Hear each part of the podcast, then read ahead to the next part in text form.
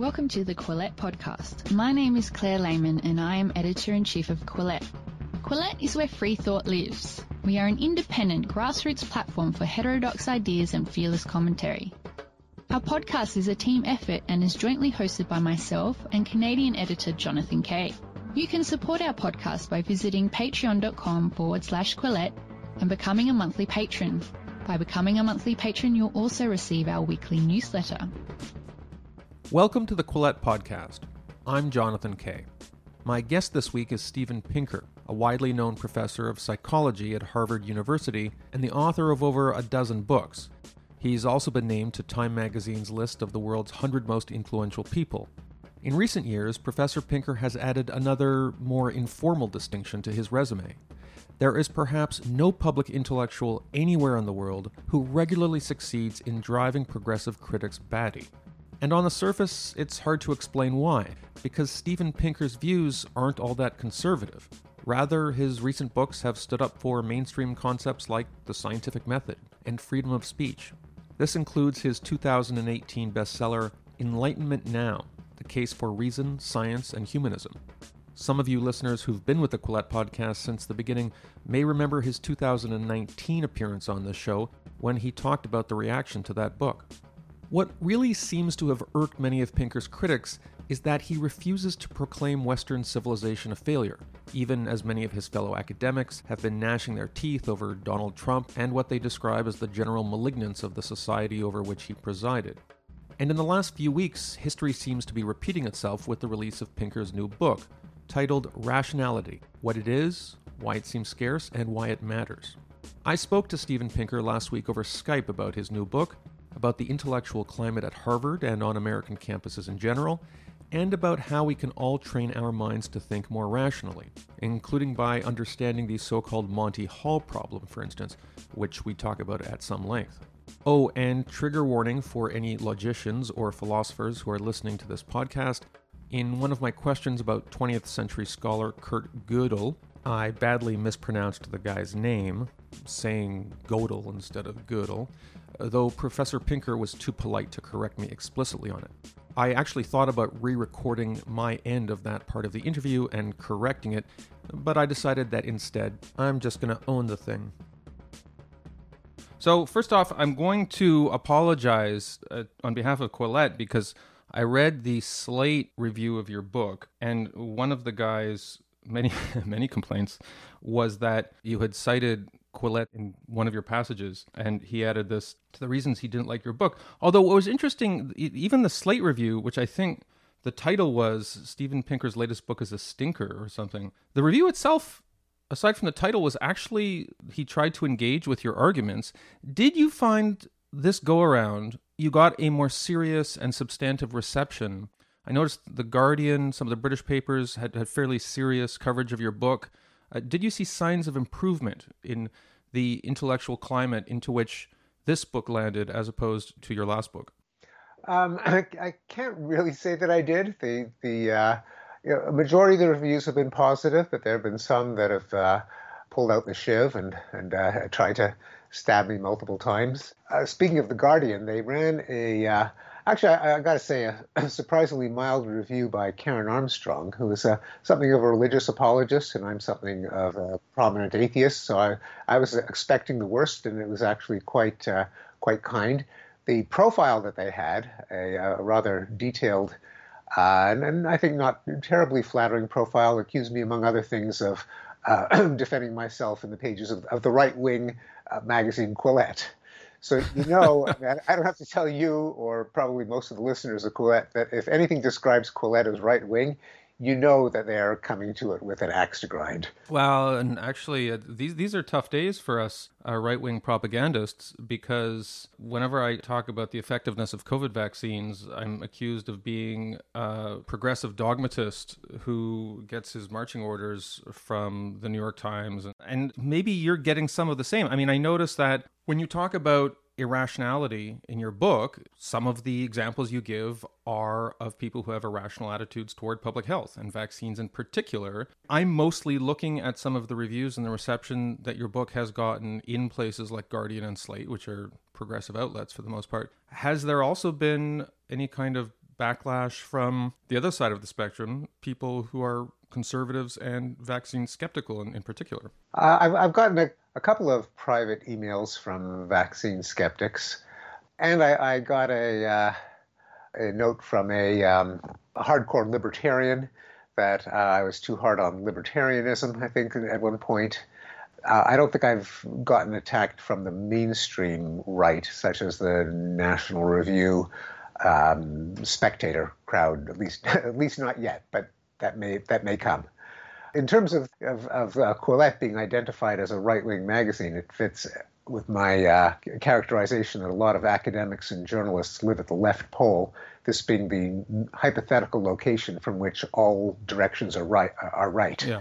uh, so just as when you're at the North Pole, all directions are south. Sure. Uh, in the same way, Winnipeg looks like Palm Beach when you're standing on the North Pole. So um, right. Uh, let's talk a little bit about the substance of your book.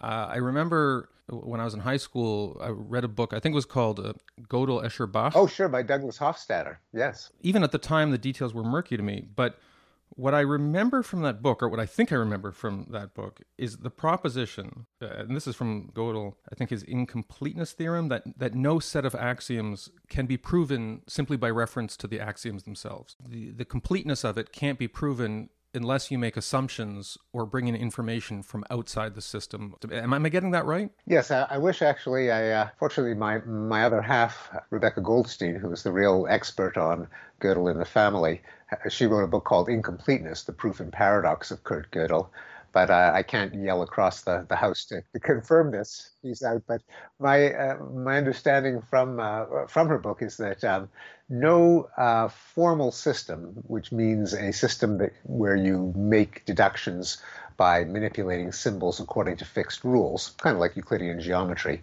but no system that's both consistent and powerful enough to express the truths of arithmetic can prove all the true statements that are statable within that system. So there's some things that are true, but you can't prove them, at least not within that system.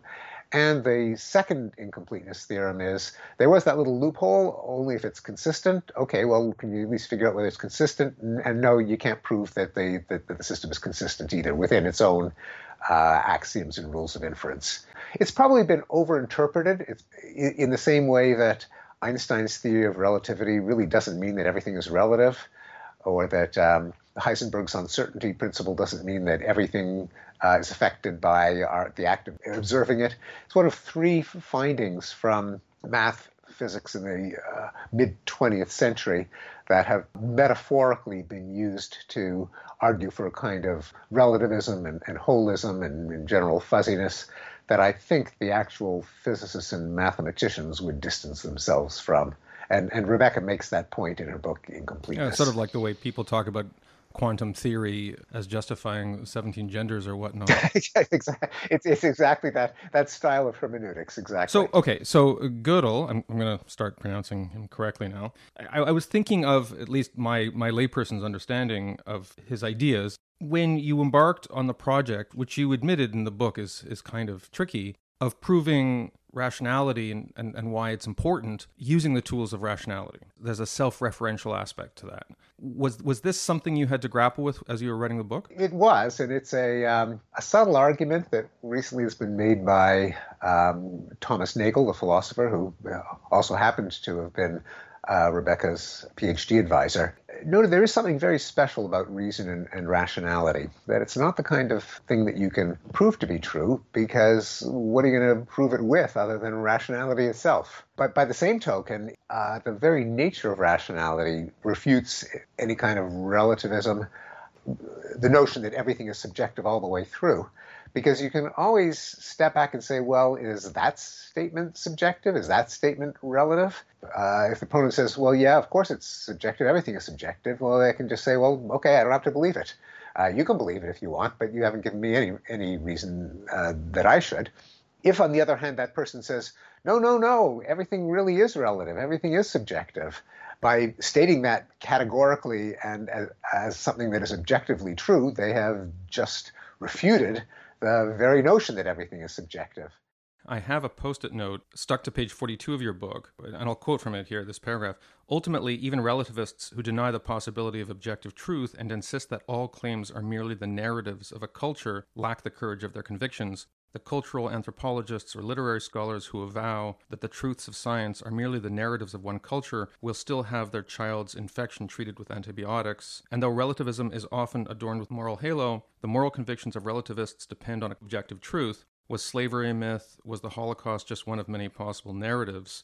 Is climate change a social construction? I'll end the quote there. So you do a good job of disarming the idea, the sort of argumentum ad absurdum that everything is subjective. But then it's interesting when you define what rationality is, you, you get us away from this sort of romantic idea of a lone philosopher in his or her room just doing the work of philosophy or, or rational deduction. You talk about it as a group exercise. Uh, you talk about it as a group project where you say something and I use the tools of rationality to critique it and you might modify it. It's almost like a process of informal peer review. Is, is that one way to, to think about rationality? It is. And it's it may not be inherent to the nature of rationality, but it is inherent to rationality as it is carried out by us uh, all too fallible humans. It, it, might be possible that there's some you know, angel or brainiac or, or Spock who will always come to the uh, objectively true conclusions, but we're, we're not them. We, we humans, we, are, we do have the numerous biases and fallacies that behavioral economists and, and cognitive psychologists have been pointing out for decades. Uh, but that doesn't mean that we should fall to the cynical conclusion that you can't expect rationality out of us because we are a bunch of cavemen out of time or primates. Because what we've done is we have concentrated and purified and pooled the rationality that each of us have in these communities of reason that are dedicated to the superordinate goal of finding objective truth and that implement rules and norms and mechanisms that try to squeeze as much truth as we can out of out of inherently flawed arguers. Uh, and the way that we do it is, even though each of us is liable to a bunch of fallacies, we're not bad at spotting the fallacies of others. And this is a kind of hypocrisy that could be put to good use. Namely, with a free press, with peer review, with open debate, with an adversarial system, you can have a, a marketplace of ideas where hypotheses, ideas, theories are broached. They're then targets of criticism. You see which ones can withstand the criticism. You hang on to the ones that seem to be um, holding their own so far discard the mistakes, and then bit by bit, the species, or at least the rational communities among the species, can grope their way toward rational conclusions. And now a commercial message from Skillshare, one of our sponsors for this episode of the Quillette podcast. Skillshare is an online learning community that offers membership with meaning. If you're looking to develop your professional skill set, there's plenty of courses to choose from, including logos and branding, web development, film, and video. In my case, I've taken courses on Adobe Photoshop and used that knowledge to design some of the graphics you see on the Quillette website. Skillshare classes include a combination of video lessons and a class project, so you can apply what you've learned. Members get unlimited access to thousands of inspiring classes, most of which are under 60 minutes with short lessons to fit any schedule. Whether you're a dabbler or a pro, Skillshare will help you experience real improvement with classes designed for real life in a supportive environment. Explore your creativity at skillshare.com/quillette and get a 1-month free trial premium membership. That's S-K-I-L-L-S-H-A-R-E dot com slash Q-U-I-L-L-E-T-T-E. Skillshare.com slash Quillette. And now back to our Quillette podcast. Some of your book is dedicated to logical mistakes that people make. One is called the Monty Hall problem its origins are in a, in a game show, at least in the example you give. Could you talk about the Monty Hall problem and, and what it says about how how really really smart people can be being irrational and being illogical aren't the same thing, but I think in this case they actually do overlap. So the Monty Hall problem, I think it was originated by Martin Gardner, the, the longtime mathematical games columnist for Scientific American, based loosely on the game show. There are three doors Behind two of them are goats. Behind one of them is a sleek Tesla, let's say. And uh, Monty Hall knows what's behind each door, but the contestant does not. The contestant picks a door. Obviously, it's got to be pretty much at random. Let's call it door number two. Monty Hall then opens door number, let's say three. Behind it is a goat. So you pick two. You now know that door number three is a goat. Do you switch your guess to door number one or do you stick with door number two? Now, almost everyone says you stick with door number two or that it's 50 50, flip a coin. The correct answer is you should switch to door number one. Uh, now, not only is this counterintuitive, but many people have firm convictions in the wrong answer. They absolutely are positive that the, the chances of the uh, prize being behind, being behind the two doors is equiprobable, 50-50. And they consider it to be a idiotic blunder to say that you should switch, even though that is the correct answer. And it was made famous when Marilyn Vos Savant, a columnist in Parade magazine, which is the kind of recipe and gossip filled color supplement to many Sunday newspapers, she explained the problem, she explained the answer, and then she got a a shower of abuse from, including from many math professors. Well, one guy actually said that. He, he he had an exclamation. mark. he said, "You blew it. It's it's here in your book." yes, I, I, couldn't resist quoting it, and of course, one of them said, "Well, maybe women think differently from, from uh, men." But Marilyn Vos Savant, who is, had been designated the uh, the world's smartest woman according to the Guinness Book of World Records, uh, she was right, and the the the know-it-alls, the mavens, the mansplainers, the fancy schmancy PhDs were wrong. Now, just to take a step back, why is she right? Now, by the way, you can show that she's right even if you just play the game yourself. Play it ten times, try it, and you will see the strategy of switching gets you the prize more often than the strategy of say, uh, of staying. So you can prove it to yourself that way if if the uh, logic is not persuasive. The logic is that you have been given information about where the car is likely to be in the fact that Monty could have chosen door number one and uh, did not. The fact that he didn't choose it is leaking information that uh, it very well might be there. And probability is a uh, has a number of definitions. It's actually a very interesting concept. It's not not as easy to define as most people think it is. Uh, but many of them hinge on not the way the world is, but the, but our ignorance of the world. And my favorite il- illustration is much is much simpler. Okay, I've just flipped a coin. Uh, I've just peeked at the way it lands. What's the probability that it landed heads? Well, for you it's 50-50. For me, it happens to be 100%. I, I peeked, it landed on its head. How could the same event have two different probabilities? Well, because probability is a matter of knowledge and ignorance. You don't know, you didn't see it, so for you it's 50 50. That is a correct answer. From you, uh, for me, it's, it's uh, 1.0. That's also true of the probability that the car is behind the door. It depends on your state of knowledge or ignorance. And you, the contestant, being um, ignorant, you've had your ignorance reduced by the very fact that Monty did not choose that door but could have. And Vos Savant tries to make it intuitive in the following way. Said, imagine there were a thousand doors. You pick one. Monty opens 998 of the others, revealing goats. Now, do you stick with your door or do you pick the one that he did chose not to open? Well, that seems kind of intuitive. You should pick the one that he left unopened because he has conveyed information. It's much more intuitively obvious when it's 998 versus 1 than when it's just uh, 1 against 1.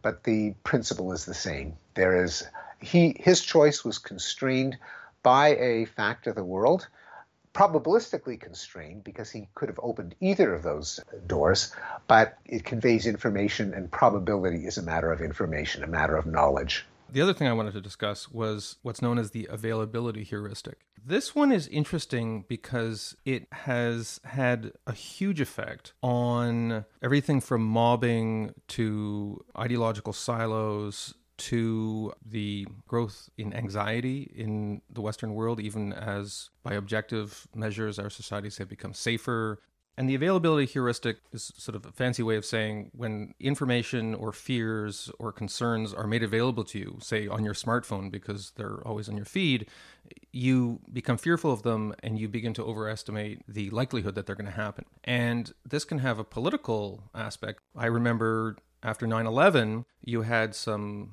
liberals or progressives, as we would now call them, who, who bravely said to us, hey, by the way, as horrible as 9 11 was, your chance of getting killed in a terrorist attack is still a lot lower than your chance of dying in a car crash or your chance of dying from a heart attack. And, you know, there's all these things we can do to prevent those things. So maybe instead of going off and invading other countries, we could, you know, fasten seatbelts and quit smoking and stuff. And, and, and the response in most cases was, was not, oh, thank you for your rational contribution. I guess we'll do that. It was, it was much more negative than that. Then 20 years later, the, the, the shoe was on the other foot. And you had conservatives who responded to, say, the abolish the police movement by saying, you know, it's really terrible that the police sometimes brutalize and even kill innocent people, but is it really helpful to scare people, especially black people, into thinking that as soon as they walk out the door, they're going to get shot down in a hail of bullets? The chance of getting shot by a police officer is, well, anything higher than zero is too high. It's not as high as dying in a lot of other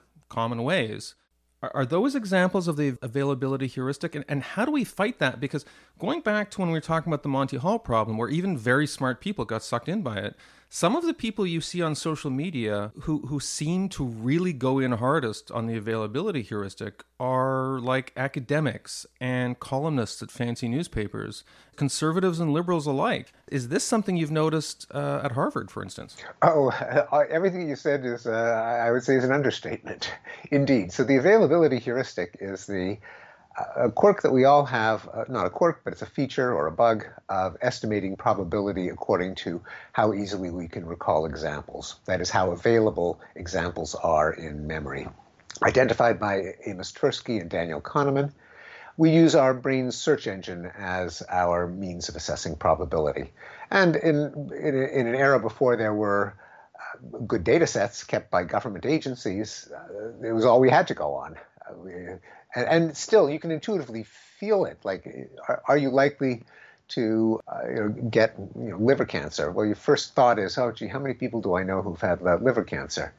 It's in the absence of access to data, it's the best we can do. But what it means is that anything that affects memory is going to distort our intuitive statistics, such as newspapers or news sites.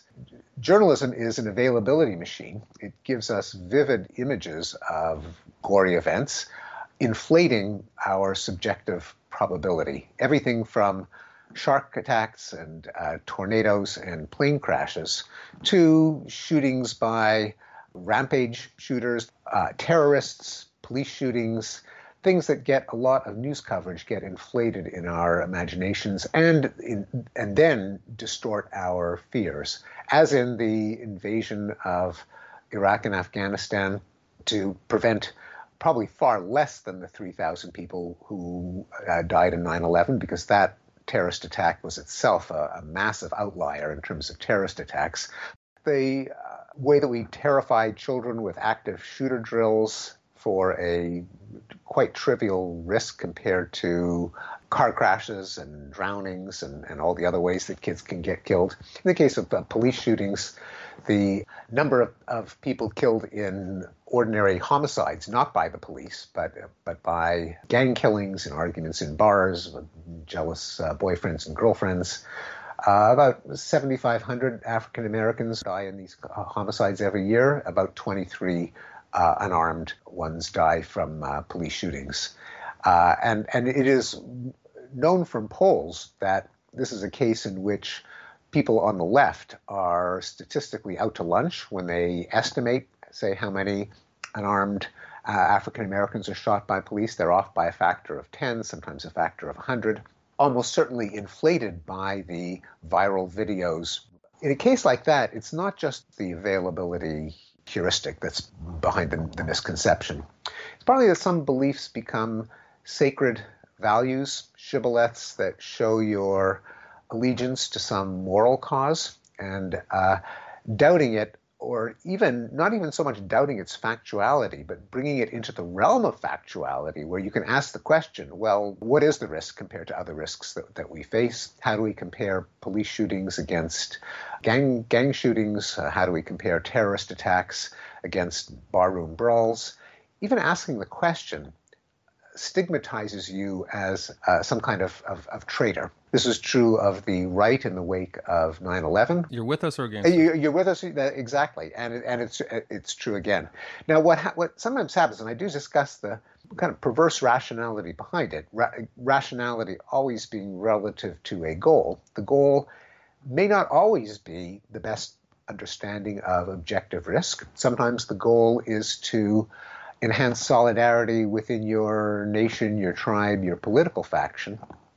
For that, highly salient events that uh, drive our availability bias may be effective ways of cementing and, and firing up a coalition. In particular, what I call communal outrages. This is a phenomenon first identified by uh, Thomas Schelling in 1960, and, and uh, Leda Cosmides and John Tooby have also written about the phenomenon.